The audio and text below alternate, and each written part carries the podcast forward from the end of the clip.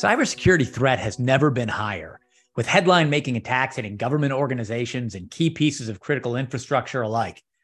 With no indication that this risk is slowing down anytime soon, the US Department of Defense, or DoD, is rolling out the Cybersecurity Maturity Model Certification, or CMMC, to help standardize cybersecurity processes for defense contractors and other vendors working with the DoD. So, what do you need to know about the CMMC and how is it going to affect your business? Hi, how are you? I'm Gary Cohen. Welcome back to the Industrial Cybersecurity Pulse podcast, or as it's sometimes known, the ICS Pulse podcast. Joining me as always, Tyler Wall. We're back again. This should be a fun one today. We are going to be talking uh, to Ryan Heidorn. He's the co-founder and managing partner at SteelRoot. Um, and he's going to kind of run us through the CMMC. The CMMC, uh, it's an initiative, like I said, of the Department of Defense to address cybersecurity concerns for basically non-government organizations participating in the DoD supply chain with all the supply chain attacks that are out there. This is one of the initiatives to help shore that up a little bit. Uh, should be an interesting conversation. Agreed. But first, of course, I got to get my my uh, question in here. And so my question for today is what is your favorite holiday? I have not prepped this at all. This is I've got recency bias going on right now. We are recording this in the uh, mid to late December and we are rolling right up on the uh, Christmas Hanukkah holidays, both of which my family celebrates. Um, so we we have all our you know Christmas decorations up, and Hanukkah is starting in like two days, and so it is going to be. I mean, look, I enjoy it. I grew up with Christmas, uh, always enjoyed it a ton. My kids have the best of both worlds because they get like seven days of Hanukkah, and then it rolls right into the Christmas holidays. So it is gifts every day for like a week and a half. Oh, that sounds like a child's dream right there. Wow. Yeah, I like Christmas season as well, just because I like Christmas music, generally speaking. I'm also a fan of Hallmark movies, so I've been watching those every night recently. Um, I recommend Falling for Christmas. That's the new one with um, Lindsay Lohan. It's a fantastic movie. I'd love to hear your thoughts on it in the next podcast. So I did not know the Lohan was back in action. I, oh, I haven't well, heard her name in a while. I had hardly considered Hallmark back in the action. So look, the Hallmark channel has been keeping former soap opera actors and dancing with the stars celebrities in business for like 20 years now. Yeah. Oh yeah, it has. I mean, they're interesting. It is just the same story again and again though. So I mean, I'll tell you, I, I think I've I've mentioned on the pod before. At the very beginning of my career, I used to be an actor. I did that professionally for a bunch of years uh, with tremendous levels of success, obviously. But you know, when you start out in acting, there's always this thing of like, I only want to do this kind of work and this kind of work, and you look down on the hallmarks and the soap operas. But man, after a few years of acting, you're like, work is work is work. If somebody wants to pay me money to act, I will happily be on a soap opera or a Hallmark movie. I'm sure there are people who have more standards than I do, but that was my opinion. Well, I feel like when you're starting out, you can't have any standards yet. You haven't gotten there yet. So that's right. Commercial for Pepto Bismol? Absolutely. right. Yes, I can look like I have upset stomach. Exactly. Exactly. I don't know though. I I I don't want to. I mean, we both went with the sort of Christmas, Hanukkah, like the end of December holiday season, are we giving short shrift to Arbor Day? Thoughts? Oh, yeah, you know what? Maybe we are. I don't even know what Arbor Day is. That's how old I am. It's a celebration of trees. Oh, excellent. Maybe we should be reinstating Arbor Day. Do you use a real Christmas tree? Are you like a real like a real tree? Are you a real tree man? I we have a real tree. Yeah, we have a real tree. I uh growing up, we had a fake tree uh for most of the years until my brother and I browbeat our parents into getting us a real tree. And then we always had a real tree. And mine started with like, I don't know if I'm even gonna get a tree. So I would get these little like three and a half, four foot trees. And yeah. it's grown over the years. And now, yeah, we got like a full size whole thing going on. Gotcha. Yeah, no, I've been fake tree my whole life. I got a sad one over there, kind of leaning in a direction that's not just vertical, but I would I would say if I were to rate the podcast so far, I'd say today's nonsense has been more nonsensical than our usual nonsense. I I'd agree. I'd say so. so let's let's actually talk industrial cybersecurity. Uh, a lot of things going on here as we wrap up the grand year of 2022. Uh, Tyler, you this week attended virtually a conference, which actually seemed to have quite a bit of, of useful information. So I don't know if we want to open up and talk about that a little bit. Yeah, sure. Aside from Christmas time, uh, yeah, earlier this or recently, I should say, uh, Omdia actually held a another day conference, and I say another because they were a major part of Black Hat back in August. So uh, it was a lot of similar material, but there was uh, a couple key differences with it. But I mean, they spent a lot of time talking about malware. They talked about digital dependence again and how that's driven by demand, um, challenges for infosec and cybersecurity. It was it was pretty valuable, I'd say. And one of the more interesting parts of it is um, the statistics they were pulling because Omdia is an analyst company, meaning that they collect a bunch of data, put it together, make it all beautiful, and I assume usually they sell it to people. But in this case, it was free. So, um, but yeah, some of the cooler or cooler, uh, some of the better statistics that they were talking about there that at least I thought were interesting was how in the past year, uh, two thirds of the breaches that happened um, that resulted in data exposure were actually in the healthcare space uh, which you can interpret as healthcare um, needs to be a little more bolstered in terms of cybersecurity. At least that should be at the forefront of their minds a little bit more, I would say. And and I, I, let me jump in there for a second. I think that's something that's really interesting. If you go to our site, industrialcybersecuritypulse.com, um, we have we've had quite a few stories about healthcare hacks in in regular stories in our throwback attack series that have happened over the years. And as we've talked about before, I mean, when you think about the, the, the stats don't shock me. They sort of track with what we talk about all the time, which is, you know, if you're a threat actor, you're a hacker, you're looking for pain points. And where are you going to find pain points more than a healthcare system? I mean, whether that is uh, stealing patient records, which obviously is is a big deal in its own right, or whether mm-hmm. that's shutting down critical life-saving systems or cutting the power to a, to a hospital or right. and those things were happening things like that were happening during the height of covid when hospitals were were packed and couldn't afford to have any downtime yeah and another major thing that they kind of talked about too was how there's like four key principles that kind of push or give pressure uh, for multiple directions to stay secure and maintain resiliency and those are cyber attacks, which is kind of self-explanatory. That will make you want to stay resilient. Uh, and then you got innovation, meaning as we continue to innovate and progress forward, barring Moore's law does not catch up with us, um, we should maintain pace in terms of cybersecurity in that department to match it. Uh, resiliency itself which again is it's in the name. You're kind of I don't like it when people define things with the thing and the definition, but that's kind of what happened there. That's fine. And then intervention, meaning making sure that you're uh, maintaining maintaining that digital cleanliness uh, when going through your systems and auditing and just exercising best practices. Very, very interesting. Yeah, I mean, I think all of that some of that stuff i don't want to say it's it's obvious but it's the stuff we should all be doing. I mean obviously yeah. cyber attacks on the rise best practices. I mean these are things that every organization should be doing whether you're a mom and pop manufacturer that's got 10 employees and and we'll discuss this later in relation to the department of defense and the cmmc because that actually is uh, a, a big part of why the cmmc is out there and uh, or if you're whatever Siemens or Raytheon or a huge multinational company.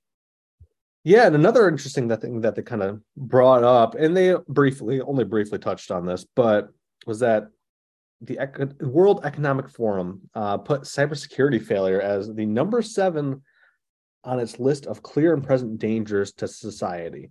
And so, kind of, I guess, some of the other things on that list where I there were things like world hunger. I mean, was on there, which is a big deal. I'm not trying to underplay world hunger.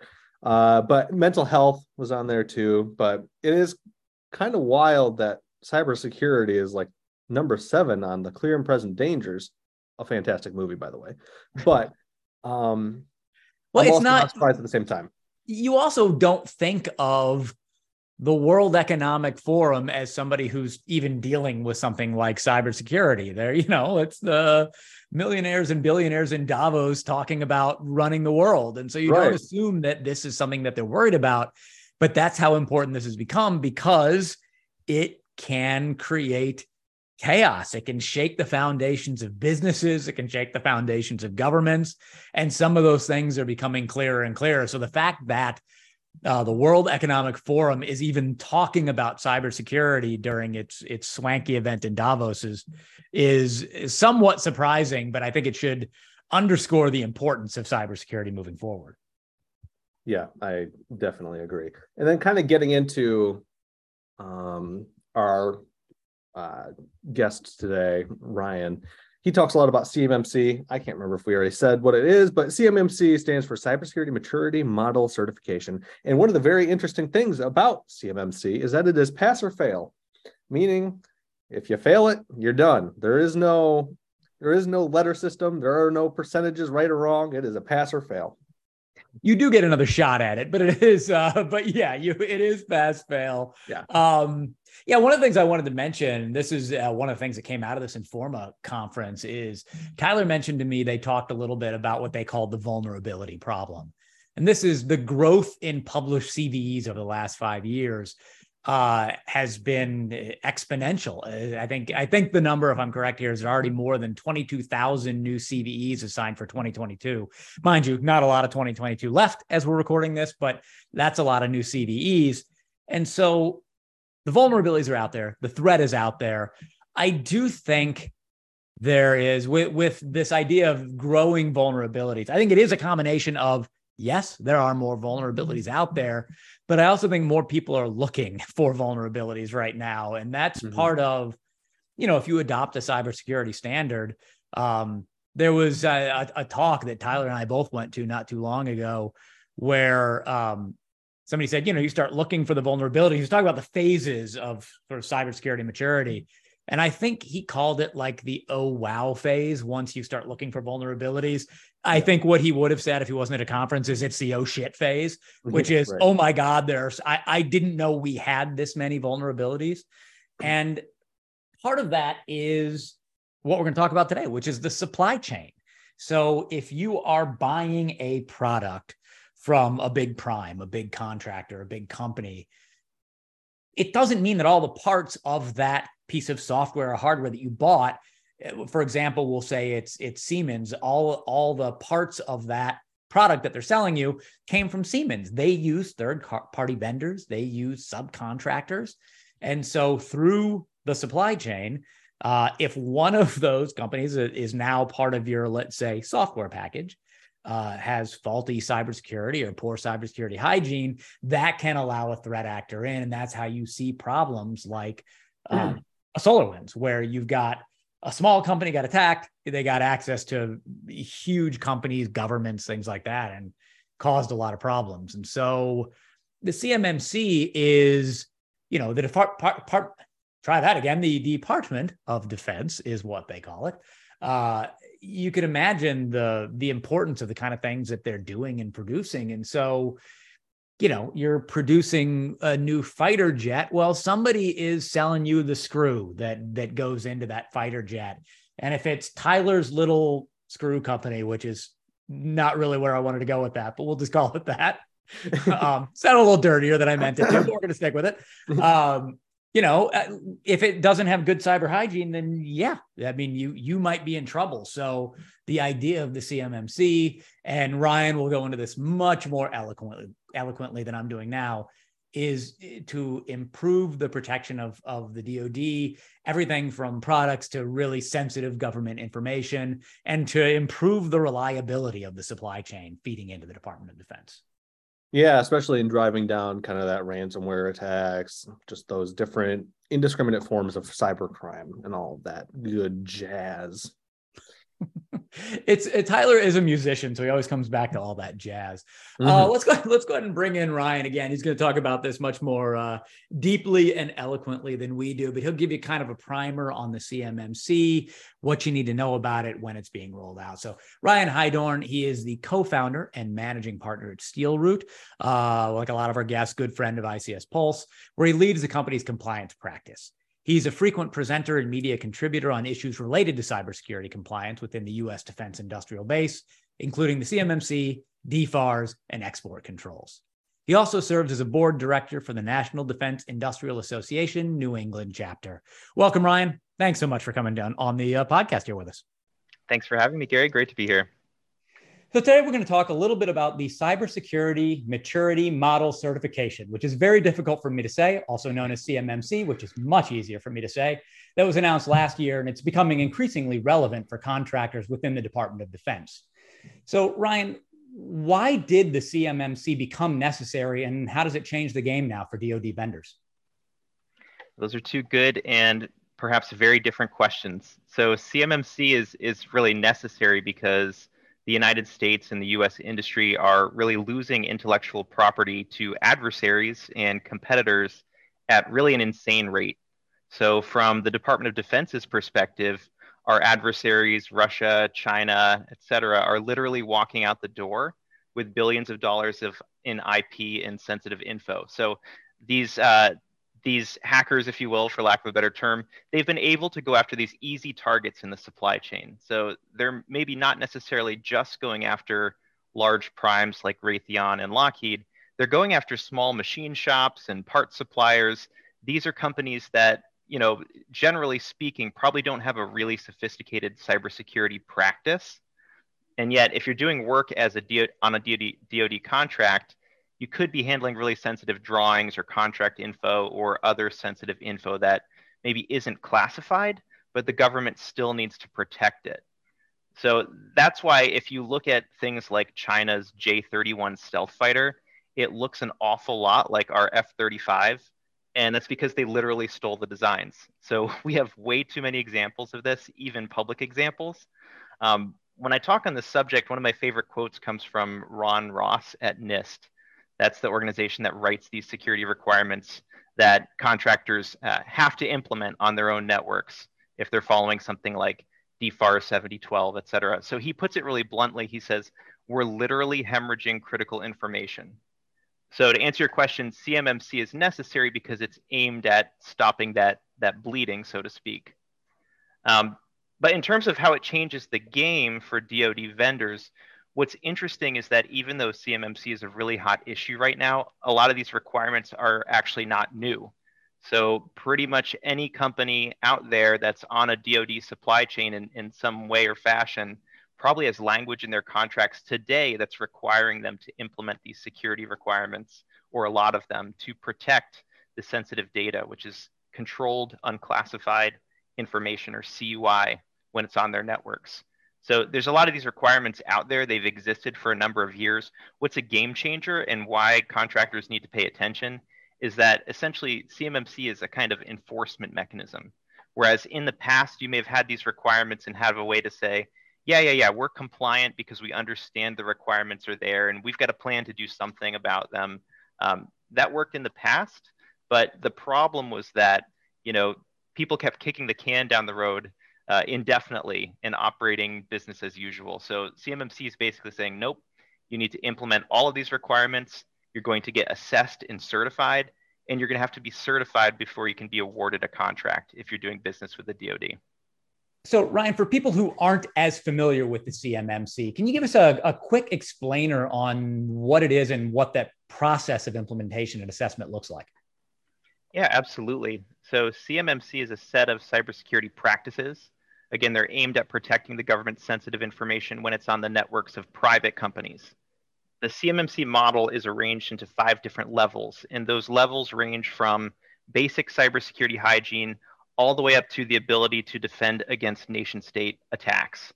Now, the vast, vast majority of companies that are on some DoD supply chain are going to need either level one or level three in CMMC if you as an organization interact with controlled unclassified information or CUI, you're going to need level three. And at level three, there are 130 security practices and then three process maturity requirements that essentially tell you not only do you have to implement the good security practices, you have to be able to demonstrate that you are managing it effectively within your organization.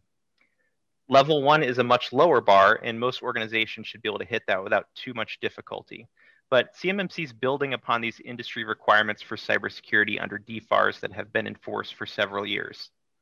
In terms of the, the process, the DoD has authorized a uh, CMMC accreditation body, and they have been tasked with uh, the training and accreditation of all of the third party assessor organizations these are the organizations that will be authorized to go out and perform the assessments on companies that are seeking certification. This obviously isn't an immediate rollout. There is some time here. So, how quickly do vendors need to get on board? And then what happens if they don't? So, there's a little bit of misinformation out there in the market. So, I guess I'll start by saying to be clear, um, as of the time of this recording, no one is CMMC certified yet. So, right now, we're waiting for uh, the accreditation process to really roll out. We're waiting for these third party assessors in the private market to basically be trained and accredited themselves so that they can do the assessments. The DoD has been really clear this is a phased rollout with this goal of all DoD contracts, including CMMC certification requirements by 2025. So there are a handful of programs and contract vehicles this year that the DoD has signaled will include CMMC requirements and they're really viewing these this first phase of the rollout as kind of a pathfinder phase. So from where I sit as a service provider, most are really planning towards an assessment next year or maybe even beyond that. But I will say a lot of them are seeing it as a competitive advantage too, especially in the short term. If you can get assessed before your competitors, that that might be a you know something that that tips the scales for you as a company competitively. But um, also already we're seeing a lot of the large prime contractors asking all their suppliers, hey, when are you going to be ready for CMMC? Are you tracking this? What level of CMMC are you planning to be certified at? And they're trying to get some idea of their supply chains and whether or not they're ready. But really, roughly over the next five years, the idea is that every company that does business with the DoD, whether that's as a prime contractor, subcontractor, supplier, you're going to be affected. You're going to need to be assessed and certified at a particular CMMC maturity level in order to win business. So the larger vendors, the typical Department of Defense vendors, the Lockheed Martins and things like that, I'm sure already have a plan for getting on board at this point. What do smaller manufacturers and smaller companies need to know to make sure that they can do business, even if they're not doing business with the DoD now, know that they can do it down the road?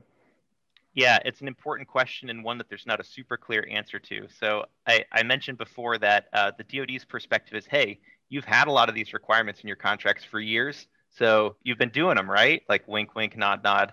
Um, for those organizations that maybe haven't taken those requirements so seriously, or maybe just didn't even realize they were in their contracts, um, they've got a, a, relatively long road ahead of them to come into full compliance with, with these requirements. So the message there is if you're a small business, um, education's key. You need to understand what the requirements are.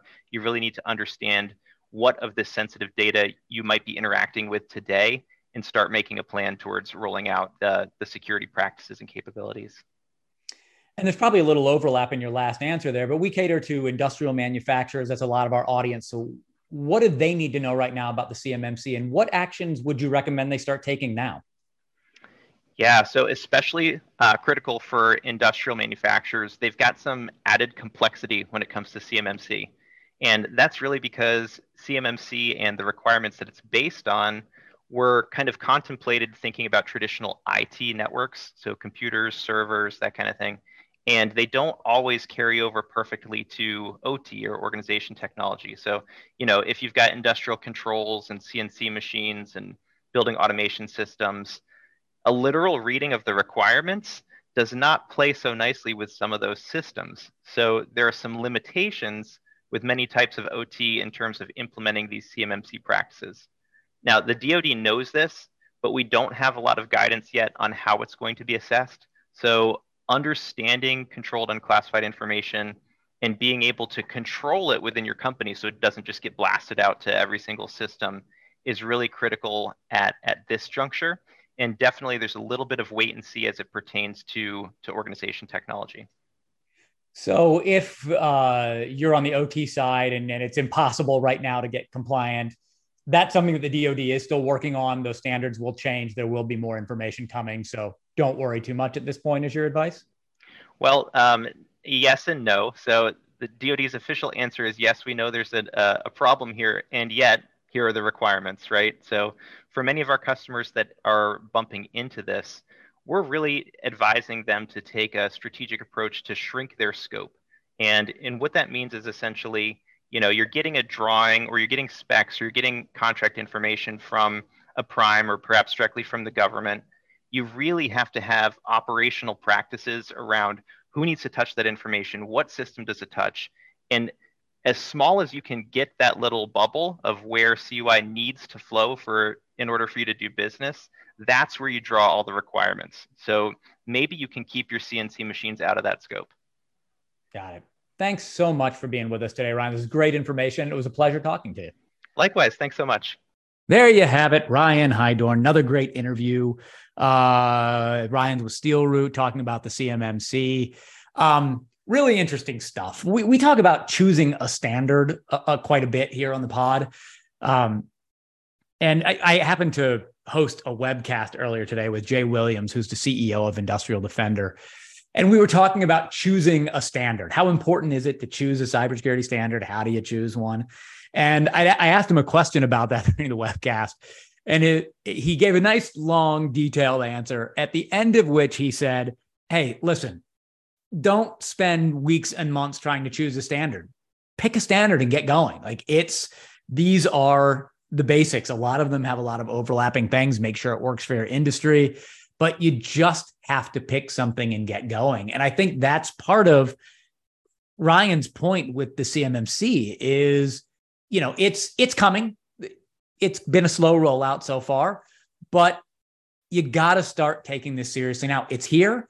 Get on track. Start taking the steps to do this because there will be a point if you are the little mom and pop shop that sells something to the DoD that you are no longer going to be able to do business with the DoD, and that is a pretty big contractor. Um, and then also another thing I, he said that I thought was really interesting is was right up at the top there. He was talking about why it's necessary, and I mean it's necessary as he said because we are losing intellectual property to adversaries and competitors at an insane rate. Insane rate was his quote. Uh, from the Department of Defense perspective, uh, that's that's scary. That is very scary. Yeah, that is uh that is terrifying. Um and kind of what he was saying too about picking a standard or both of my guests kind of talk about that. But um that's kind of being echoed throughout the industry because like you kind of alluded to, I mean, we've had we've been to many a talks in our time, and they all kind of reference the idea of picking something and just hitting the gas because the more time you spend lackadaisically, oh, that's a big word for you, just kind of flopping around trying to go bouncing here and there, all of that, just you just need to pick one and kind of go. And another thing, kind of looping back to the Omdia conference from a little bit earlier. Uh, they talk about innovations continuously being turbocharged, especially in this newer generation that's coming up, and just more people wanting to innovate. Uh, and security needing to match that. And one of the reasons that it increases vulnerabilities is you got to imagine a lot of these new innovations are like version one, version 1.2. So security is not on the forefront of their mind. Never has security been on the forefront with innovation. So catching up with that, trying to minimize the lag between security and innovation is going to be very important um, to, I guess, just establishing a cybersecurity presence within the innovation space. Yeah, I mean, digital transformation is happening. It is happening. Your systems are connected. Whether you know they're connected or not, your systems are connected. Uh, it is speeding business at an incredible rate.